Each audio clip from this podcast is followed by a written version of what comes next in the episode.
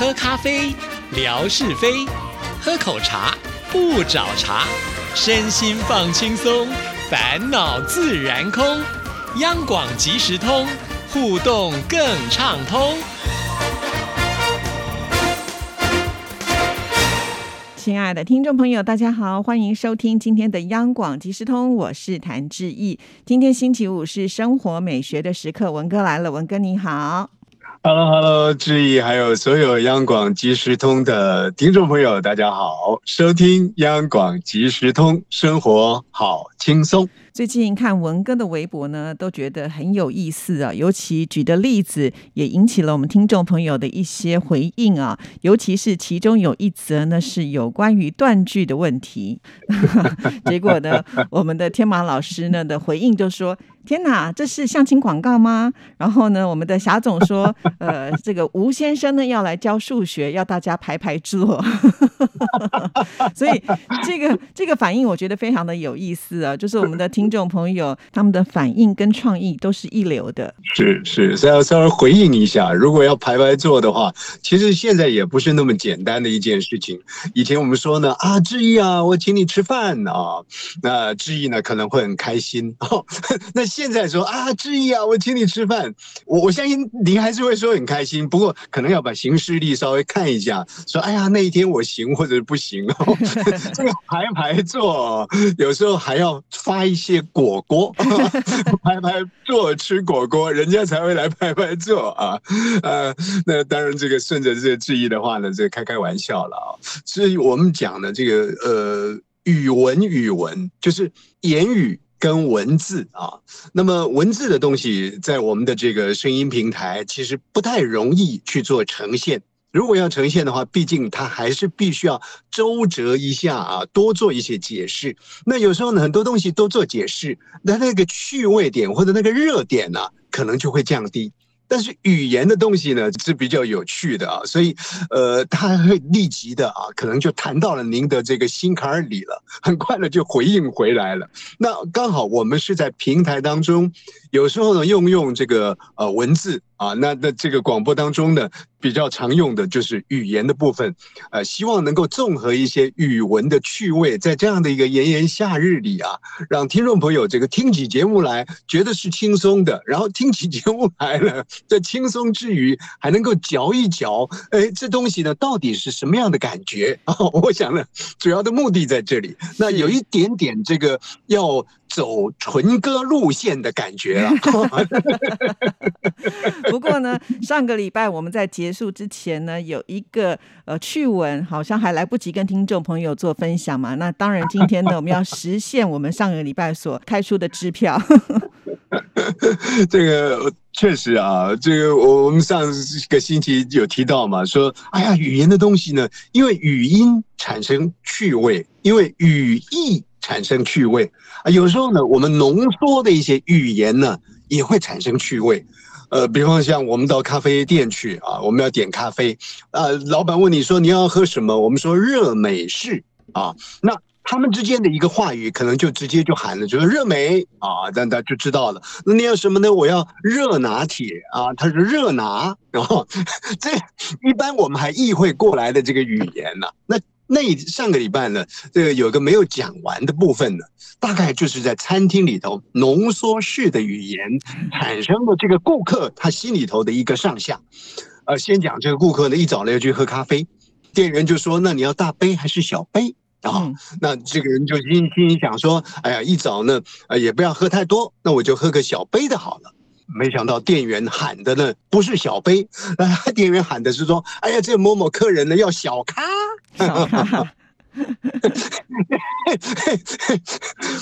不用说纯哥了，我都想做大咖了，是不是？你喊我小咖干嘛呢？哦，那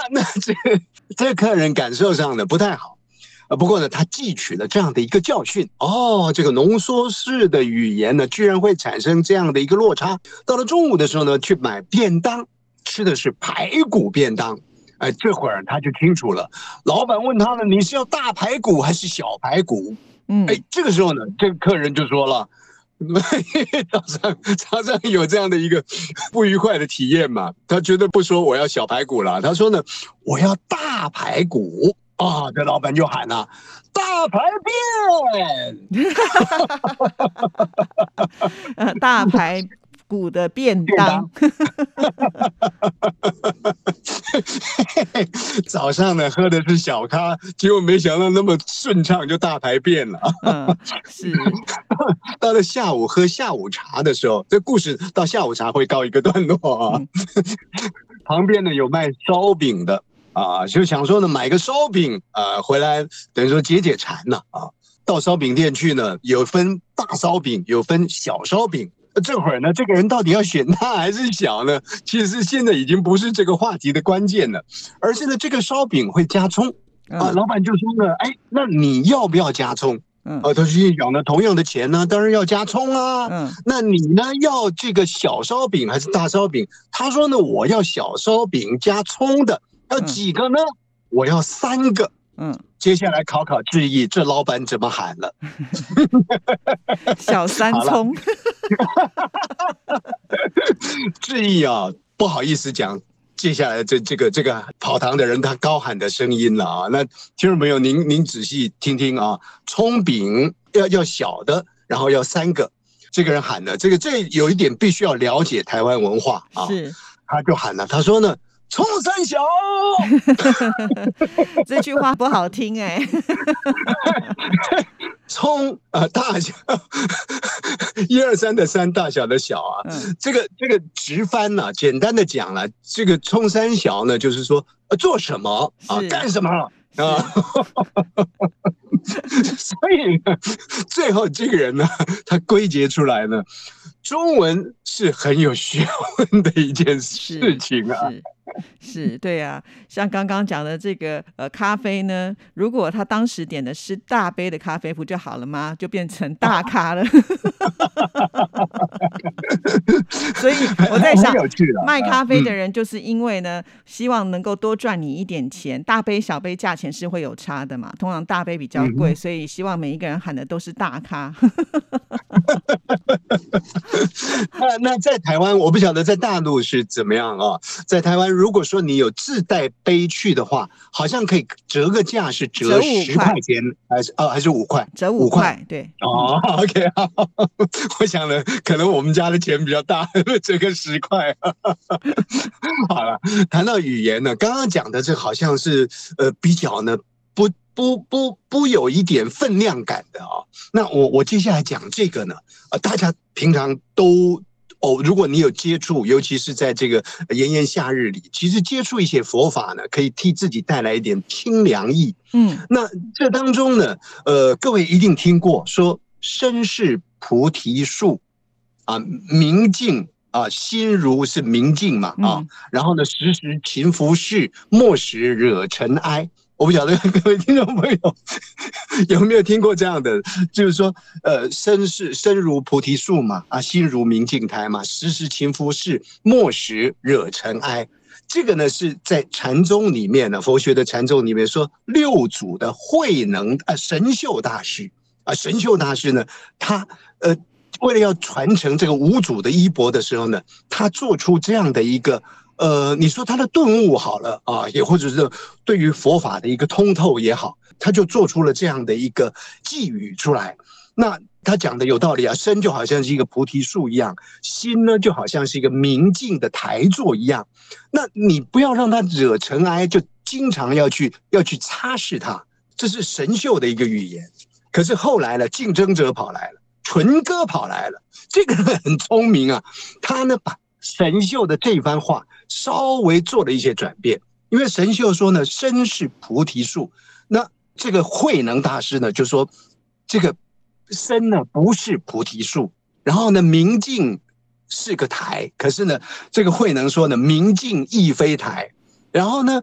再继续讲说，本来无一物啊，莫使惹尘埃。对方讲的是说呢，哎，你就经常要去擦它。不要让它惹尘埃。可是呢，这个时候呢，慧能讲的是本来就没有东西呀、啊，你为什么要去擦它呢？所以这个就语言呢判断出境界来了。所以我们讲说，嘿，这个到底谁的境界高呢？其实很难讲，可是在语言的高下上面呢，似乎就留下了一段这个传颂的佳话，叫做公案的这个佳话，告诉大家呢，你要通透佛理啊，很多的事情呢，你不要执着于表象。不过就我个人来看呢，其实它是一个进阶，你必须要先有持实勤拂拭，到了某个阶段之后呢，你才会进入到那个化境，就是不用去擦了自